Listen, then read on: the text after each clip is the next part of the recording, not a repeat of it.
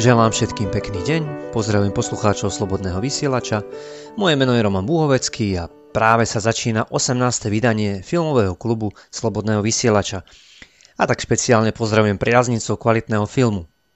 Aj dnes si predstavíme 5 filmov, niečo si o nich povieme, aby som vás s nimi zoznámil a prípadne nadchol, a vy si potom môžete nejaký z nich alebo aj všetky pozrieť.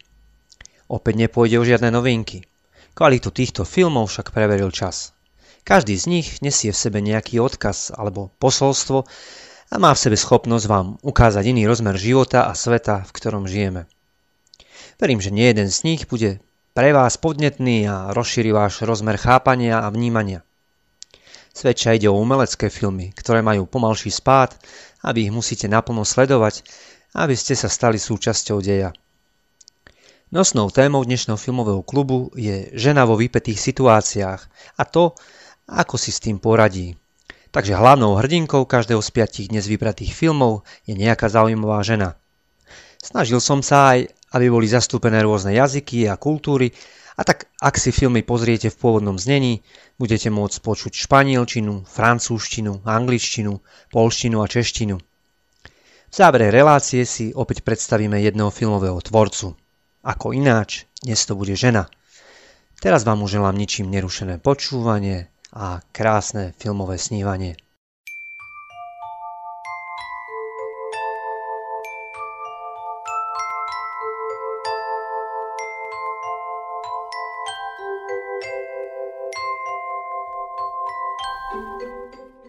Prvým dnešným filmom je francúzska naivná romantická komédia Amélie z Montmartre. Dá sa povedať, že tento film sa stal už kultovým, najmä kvôli svojej originalite a hlavnej predstaviteľke. Vo filmových rebríčkoch patrí medzi najobľúbenejšie filmy. Ako napovedá názov, hlavnou postavou je Amélia, trošku šibnutá mladá žena, ktorá prežila veľmi rušné a neobyčajné detstvo, myslela si, že má choré srdce a že sa nedožije dospelosti. Montmartre je časť Paríža, v ktorom Amélia býva. Dospelosti sa dožila, akurát si nikdy nenašla kamarátov, a tak sa cíti teraz osamelá a vymýšľa si rôzne spestrenia svojho inak nudného života. Má veľmi bohatú fantáziu a nie vždy dokáže rozoznať fikciu od reality. Niekedy sa jej to zlieva do jedného. Má rada ľudí a chce im pomáhať, sebe vlastným spôsobom. V televízii sa dozvie, že zomrela princezna Diana a chce pokračovať jej humanitárnej misii. A tak začne pomáhať ľuďom na ulici alebo svojim susedom. Nie vždy jej to však vychádza tak, ako by očakávala. V podstate začne meniť osudy iných ľudí a má z toho veľkú radosť. Dá sa povedať, že v tom našla svoje poslanie. Snaží sa naprávať rozpadnuté vzťahy, povzbudzovať neúspešných a handicapovaných. Zamiluje sa do náhodného muža, keď nájde v automate jeho fotografie. Pôvodne mu ich len chcela vrátiť, ale keďže ho začala sledovať, zamotala sa do jeho príbehu. Amélia je postava, ktorú si určite obľúbite a budete jej fandiť a do poslednej chvíle jej budete držať palce, aby jej to vyšlo. Ona vám zas na oplátku otvorí svoje tajomstvá a vtiahne vás do svojho nezvyčajného bláznivého sveta. Film roku 2001 natočil Jean-Pierre Jeunet na scenár Guillaume Laurant, na ktorom tiež spolupracoval. Do hlavnej úlohy obsadil neprekonateľnú Audrey Tattoo a Mathieu Kassovitza. Dá sa povedať, že Amélia je Audreyna životná rola a zrejme ju budú už vždy spájať s touto postavou. Ďalej môžete vo filme vidieť plejadu známych francúzskych hercov, ktorí dotvárajú atmosféru a svojou kvalitou pozdvihujú film, ako napríklad Rufus, Jamil Debus, Clotilde Molet, Isabelle Nanty, Dominique Pignon, Jolande Moreau, Maurice Benichoux alebo Claire Morier.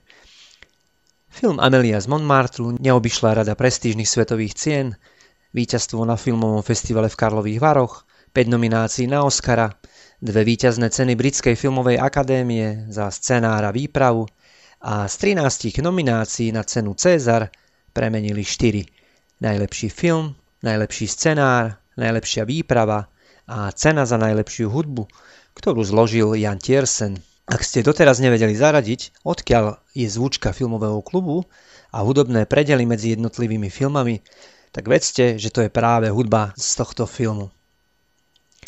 Československá filmová databáza film hodnotí na 85% a v rebríčku najobľúbenejších filmov na tejto webovej stránke zastáva 24. miesto.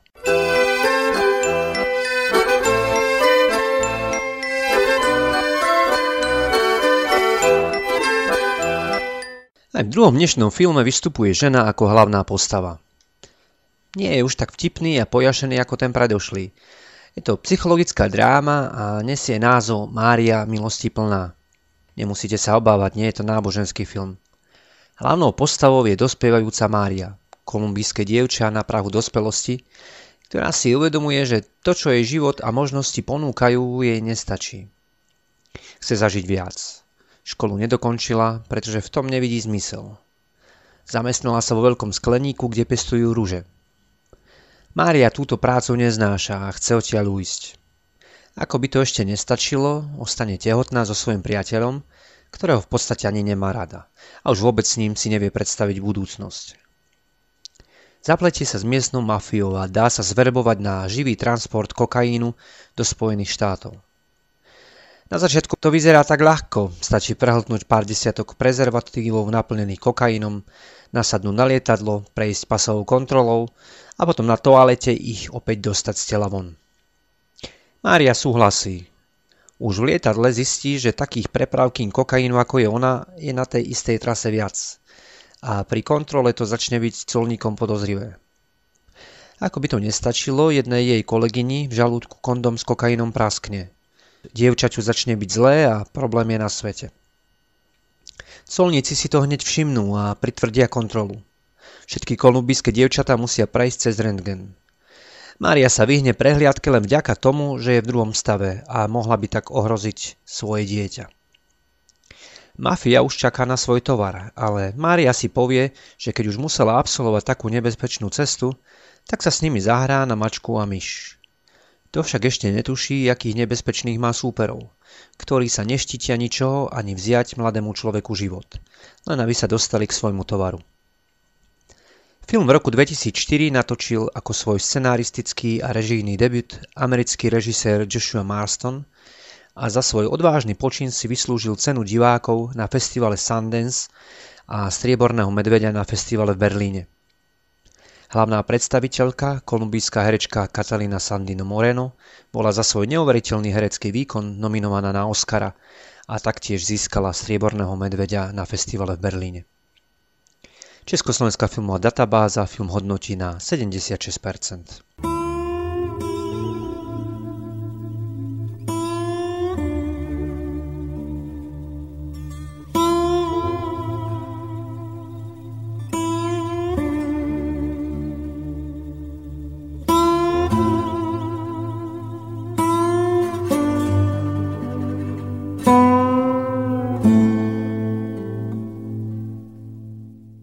Tretím filmom, ktorý som pre vás vybral, je podľa mňa filmová lahôdka. Dalo by sa povedať majstrovské dielo svetovej kinematografie a je ním Dvojaký život Veroniky. Veľmi bravúrne spracovaný film po všetkých stránkach. Od citlivej kamery cez scenár až po atmosféru filmu, nehovoriac o výrazových prostriedkoch a vizuálnom stvárnení. Film má akýsi zeleno-žltý nádych a celý čas máte pocit, že sa naň pozeráte cez zväčšovacie sklo, alebo cez vešteckú guľu. To je zámer režiséra. Pohral sa teda neskutočne a idej filmu je akýsi nejasný, zamotaný, napriek tomu je silný a hlboký. Ide totiž o to, že na dvoch miestach sveta, teda vo Varšave a v Paríži, nezávisle od seba, existujú dve Veroniky. Navlas podobné, hoci nie sú v príbuzenskom styku a nikdy sa nestretli. Teda na chvíľu áno, nechtiac, akoby náhodou sú v jednom čase na tom istom mieste, ale nevedia o sebe. To nie je podstatné. Zvláštne totiž na tom je to, že oni prežívajú akoby navzájom jeden život a nejak sú vnútorne prepojené. Tá poľská Veronika má rada úzkú spoločnosť, je vášnivá a má rada dobrodružstvo.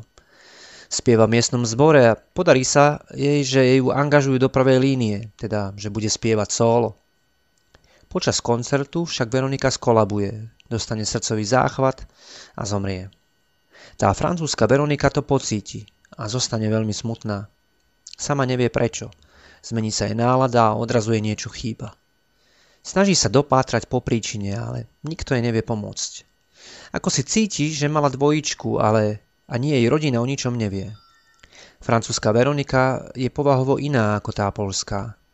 Ale aj tá sa začne meniť a uvedomovať si nové skutočnosti. Preberá na seba údiel svojej zomrelej dvojníčky. Francúzska Veronika je učiteľkou v škole, učí na prvom stupni a škola organizuje predstavenie bábkového divadla.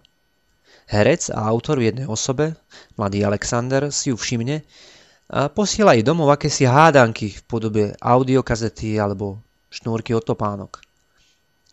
Veronika by po rozlúštení hádaniek, ktoré súvisia s rozprávkami, ktoré Alexander píše a následne podľa nich hrá divadlo, mala by prísť na to, kto záhadný autor tých hádaniek je. Veronika na to príde a Alexandra vyhľadá. Spadne medzi nimi veľmi silný cit a Veronika je sama prekvapená, že doteraz nič také nezažila. Film roku 1991 natočil slávny poľský režisér Krzysztof Kieślowski a film mal obrovský úspech. Dodnes patrí medzi najlepšie kúsky svetovej kinematografie.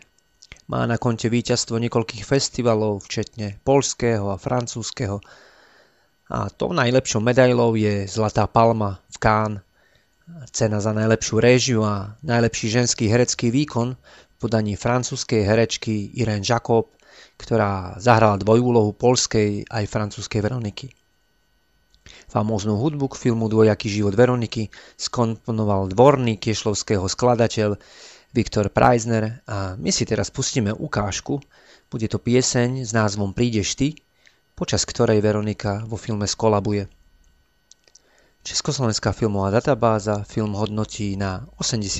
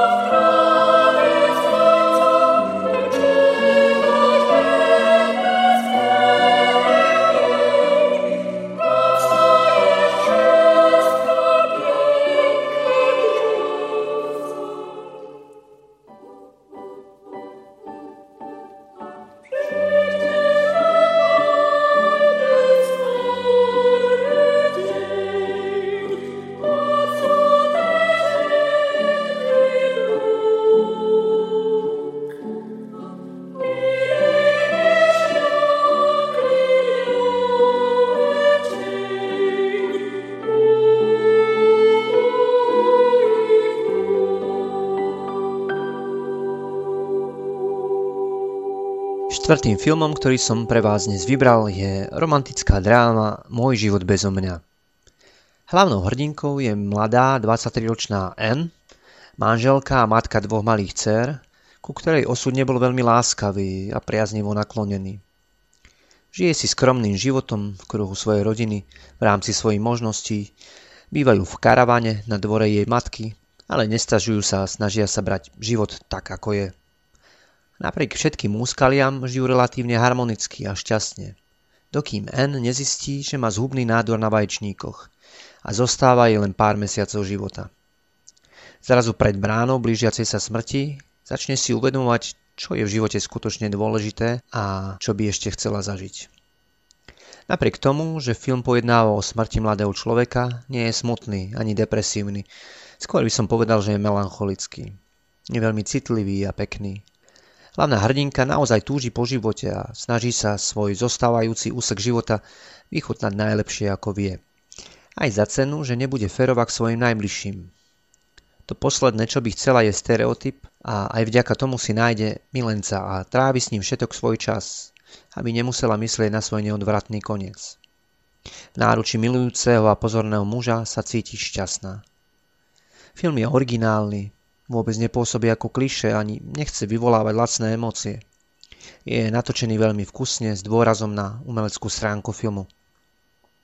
Kvalitu filmu ešte umocňujú vynikajúce herecké stvárnenie v podaní Sarah Pauli, Amanda Plummer, Scott Speedman, Mark Ruffalo a malú úlohu si zahral aj Alfred Molina. Film Môj život bezo mňa v roku 2003 natočila skvelá španielská režisérka a scenáristka Isabel Coixet a na filmovom festivale v Berlíne bol nominovaný na Zlatého medveďa za najlepší film a obdržal cenu Art House Cinemas. Film je inšpirovaný životným príbehom spisovateľky Nancy Kincaid. Československá filmová databáza film hodnotí na 79%.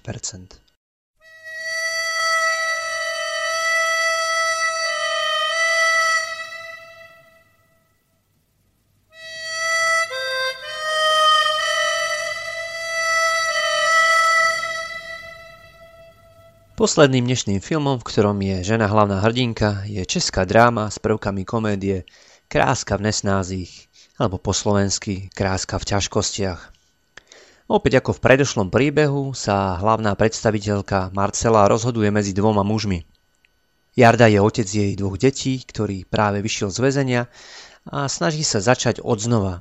A druhý je Evžen, distingovaný pán v rokoch, zabezpečený na úrovni s takmer neobmedzeným finančným príjmom, žijúci v zahraničí, ktorý jej ponúka život ako ústlatý na ružiach. Hoci Marcele taký prejav imponuje a rada by zažila niečo pekné vo svojom živote, nevie sa odrezať od svojej pokašľanej minulosti. A v tom stave ju udržujú aj jej rodičia, respektíve matka a nevlastný otec a jej bývalý partner, automechanik Jarda. Jej nevlastný otec je typický príklad človeka, ktorý žije vo svojom malom pekle a nedovolí nikomu, aby mohol byť šťastný. Neustále Marcele pripomína, že žije pod jeho strechou a preto musí dodržiavať jeho pravidlá. To už Marcela nechce počúvať a uvažuje, že aj s deťmi a Evženom odíde do zahraničia. Rozhodovanie jej ešte komplikuje jej svokra, ktorá podľahla náboženským manipuláciám a sektárskym praktikám. Film Kráska v nesnázích v roku 2006 natočil jeden z najlepších českých režisérov Jan Hřebejk na scenár Petra Jarchovského. Film bol točený v období veľkých pražských záplav a tento motív je zakomponovaný aj do deja tohto filmu. Zaujímavý príbeh ešte znásobuje vynikajúce herecké obsadenie. Marcelu si zahrala Aňa Geislerová, Evžena Jozef Abraham, Jardu Roman Luknár, svokru Emília Vášáriová, matku Jana Brejchová a nevlastného otca Jiří Šmicer, ktorý by si za svoj unikátny herecký výkon zaslúžil Oscara. Za dozučinením mu je aspoň Český lev za najlepšiu mužskú vedľajšiu rolu. Ďalších dvoch levov majú na konte Aňa Geislerová a Jana Brejchová. Výnimočný je aj výkon Milky Vášáriovej, ktorá úlohu sektárskej svokry zahral naozaj presvedčivo. Jan Hřebejk získal na filmovom festivale Karlových Varoch zvláštnu cenu poroty. Atmosféru filmu umocňuje skvelá hudba v podaní Aleša Březiny, Radúzy a írskeho pesničkára Glena Hansarda, ktorí spolu s Markétou Irdlovou boli hlavnými postavami v skvelom filme Once. Československá filmová databáza film hodnotí na 63%.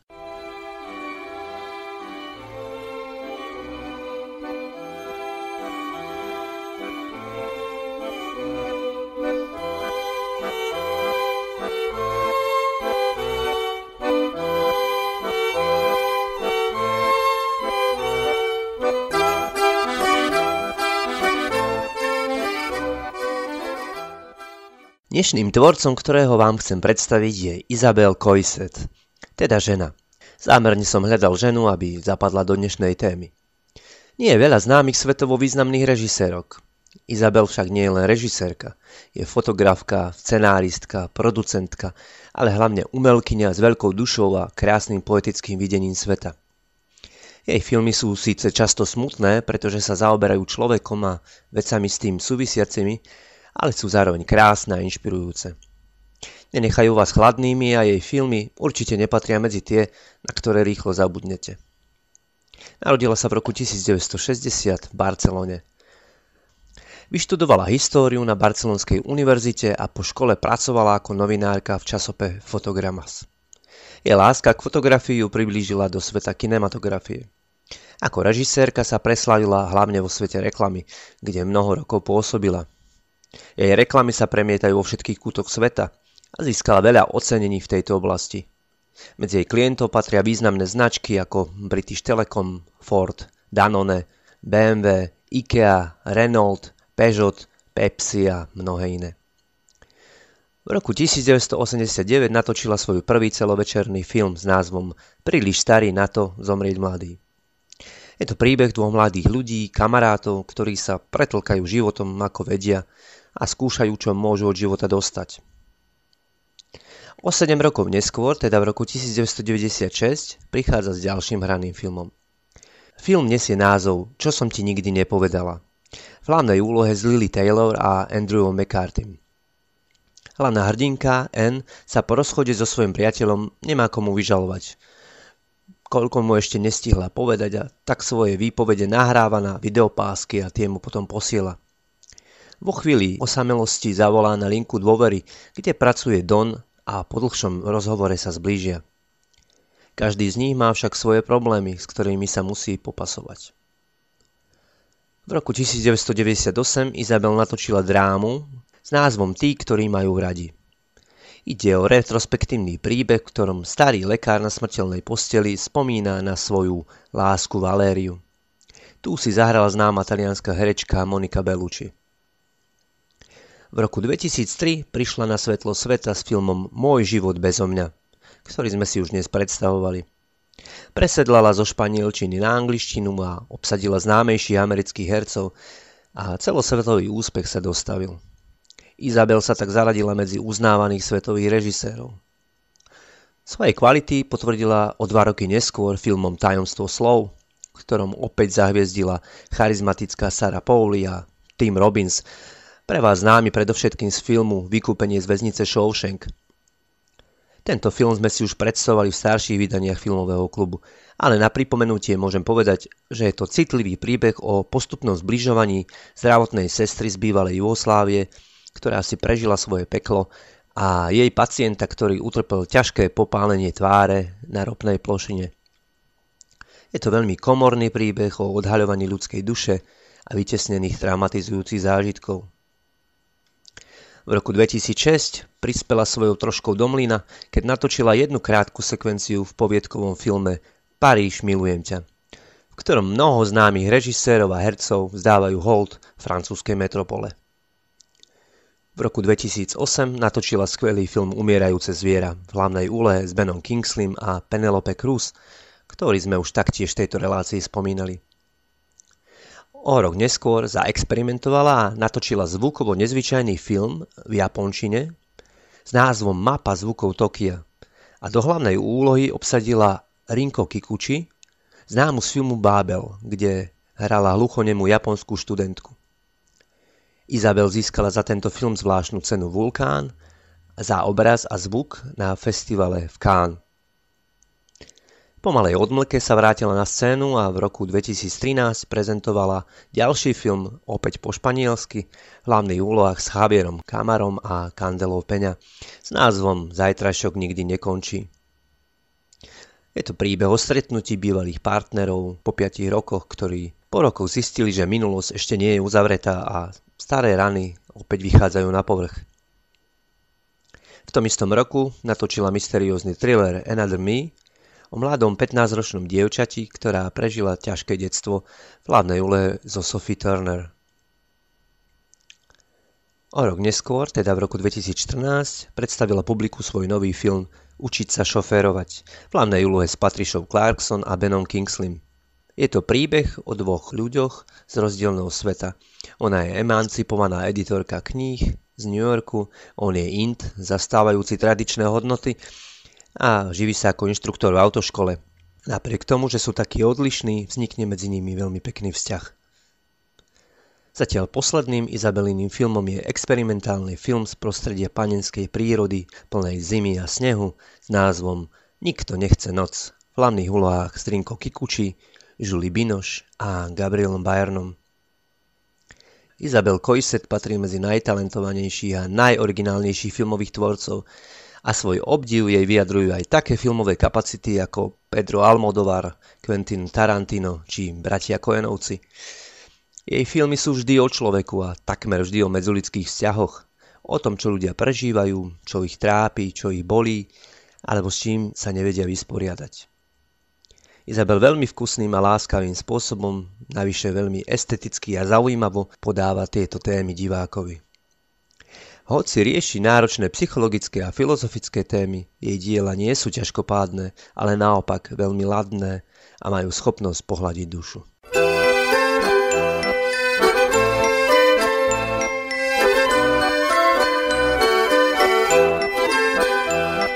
Ani sme sa nenazdali a relácia je u konca. Na záver môžem len dúfať, že jej počúvanie nebolo pre vás stratou času. Budem sa nádejať, že sa vám zapáčil nejaký z nespomínaných filmov a dostanete chuť si ho pozrieť. Môžete tak urobiť súkromne, ale je to aj taká možnosť, že prídete v sobotu pred 19. hodinou k nám do klubu Slobodného vysielača na Kapitulskej ulici číslo 8 v Banskej Bystrici a jeden z 5 dnes predstavených filmov si môžeme pozrieť spoločne.